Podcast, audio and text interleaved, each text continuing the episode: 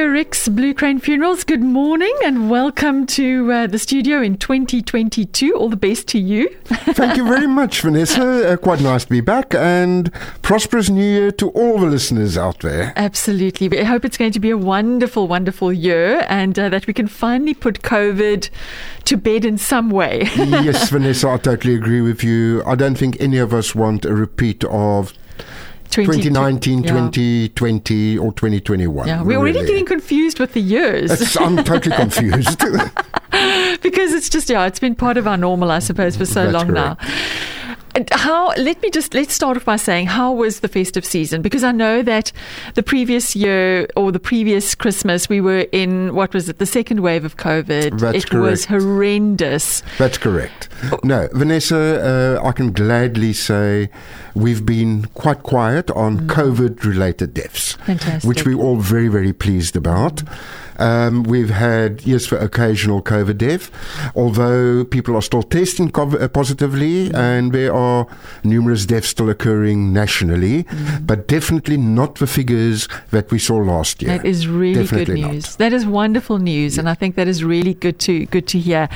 Now, I thought about you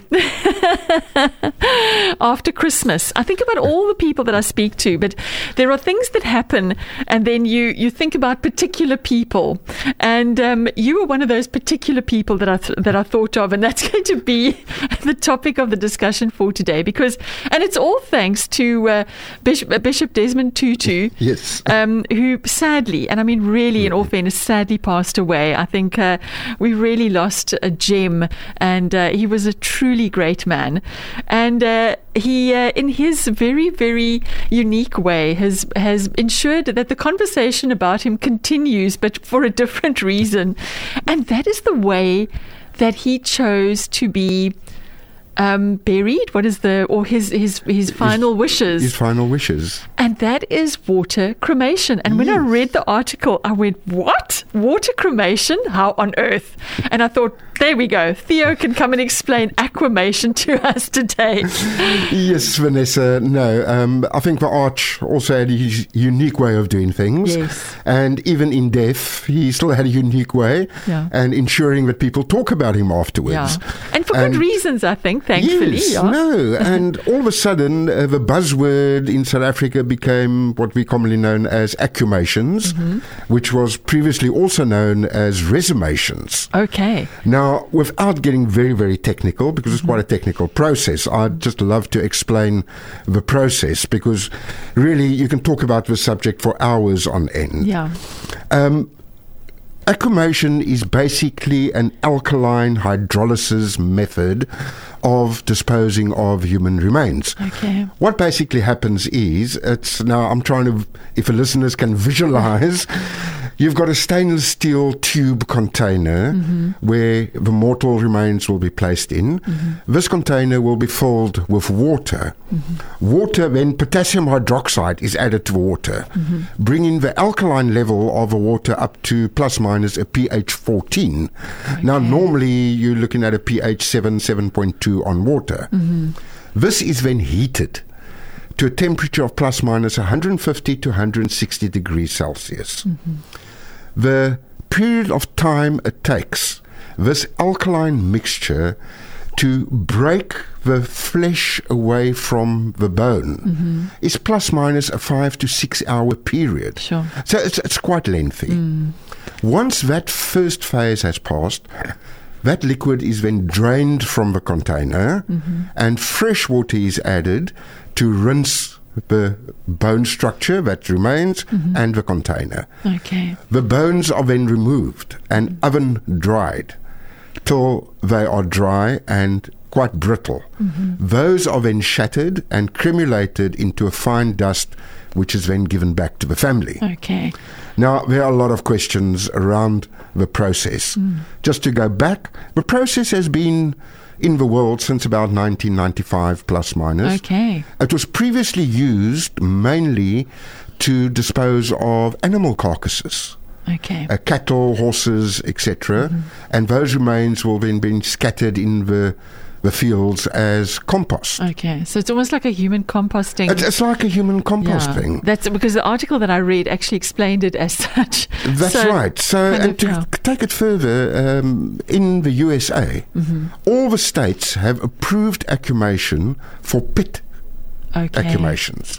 And only 20 mm-hmm. states have approved it for human accumation. Okay, so not even 50% of the Americans. Not even 50% of American, and then one or two towns or cities in the UK, mm-hmm. and only one or two countries in Europe have approved it. And since when has it been available as an option in South Africa? We were aware of it in the early 2000s already, mm-hmm. but it was actually introduced in 2019 mm-hmm. by a funeral company in Cape Town, to be quite honest, and they are the only ones in Africa, to the best of my knowledge at this stage, that do have aquamation facilities, although it's not available to every undertaker. Okay. The funeral company, and I had a conversation with them just last week, they are keeping it exclusive to their clients only. Okay. The other problem that you're sitting with is because of the duration of time, the 5 to 6 hours, only 2 aquamations per day can take place. So it's really exclusive. It's really exclusive. Mm. And the cost perspective? Cost perspective, it is quite more expensive than a cremation at present prices. It is a little bit more expensive, definitely. Now, what are the kind of, if we think about a normal cremation, there's a coffin, and I know that the Arch also requested the cheapest coffin. He didn't want anything ostentatious or over the top. It had to be a plain pine box with rope handles. So he he obviously gave this a lot of thought. Yes, definitely. And this is what we talk about a lot, about your burial wishes, but that's not what we're talking about now. So there's a coffin, and if you have the traditional incineration of the body, the coffin goes into the incinerator with the body. That's correct, but Vanessa. With aquamation, it is now different. There is no coffin. Now, that brings us as Blue Crane Funerals to a moral and ethical problem that we have. Mm-hmm. With a normal cremation, the law requires the body must be cremated in a coffin. Mm. The coffin will then go into the cremator and the process will carry on. With aquamations, the body, and now if you can cast your mind back a bit, normally people will have a church service where the coffin will be present in the church. So the family have to purchase a coffin if they go that route. Once the coffin goes back to the funeral parlour for aquamation, the body physically has to be removed from the coffin, undressed, because when you do the aquamation, the body goes in either naked or in just a silk type of body bag shroud. So the question is then, what happens to the coffin? Okay. So there we've got a little bit of a problem. At Blue Crane Funerals, we also pride ourselves on our moral ethics, which we practice. For instance, a deceased lady will only be coffined and dressed by our ladies in the office. A male will be dressed by the males in the office. And, you know, we firmly believe that dignity must be preserved at all times. So that's one of the issues that I personally and Blue Crane Funeral has. Also, and there are probably answers to all these questions, what happens, and a huge amount of water is used in this aquamation process. Now, we all know South Africa is not very water affluent. We struggle with water at most times. We were nearly on zero at one stage. And this water, once this vessel is drained, this water goes into the sewage system, into the water table. Yeah, I can't imagine reusing that water. Yes, so there are a lot of, but, there are probably answers to all these questions. But you can also, when you cremate somebody, the same with aquamation, the flesh is broken up into very minute particles. But some of those particles must still remain in the process. But having said all that, yes, it is an option in South Africa. It's very exclusive at this stage. And whether it's going to fit in with a lot of people's needs or requests, I don't know at this stage. Only time will tell. Only time. But I think it also brings us back to what I touched on briefly, is that you have to know, while you're still living and of sane mind, that you make the write your wishes down, and so that your family know what you expect or what you would like to have happen. Most definitely. And if you're going to choose aquamation, make sure that there's a budget for it. Make sure there's a budget, number one. And number two, make sure you understand and your family understands the full process which is going to be taking place. Yeah. It's like cremations. I always say it's the person's personal choice, whether to be earth interned, cremated.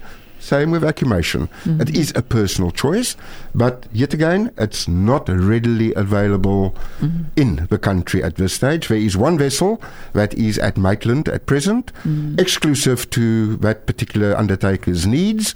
There is talk they're going to be rolling out one or two more, but let's see where it goes. Absolutely. Well, thanks to the Arch for keeping the conversation and encouraging debate and conversation and discussion about something that I don't think many of us knew existed. No. Theo, if anybody would like to come and discuss their wishes or options, or if anybody is in need of your services, how can they get hold of you? Yes, please. You can contact Blue Crane Funerals. You can contact us on 021 853 3952, and we'll gladly answer all your questions on burials, cremations, and acumations as well. Theo, it's a pleasure to have you back in studio again, and we'll chat again next month. Vanessa, thank you very much, and please, listeners out there, yes, COVID figures are down, but let's still stay safe. Absolutely. Thank you so much, Theo. Have a good day further. Thank you. This program was proudly sponsored by Blue Crane Funerals. Find them at number 10 Gordons Bay Drive, Strand, or you can call them on 021 853 3952, or why not send them an email on info@bluecranefunerals.co.za.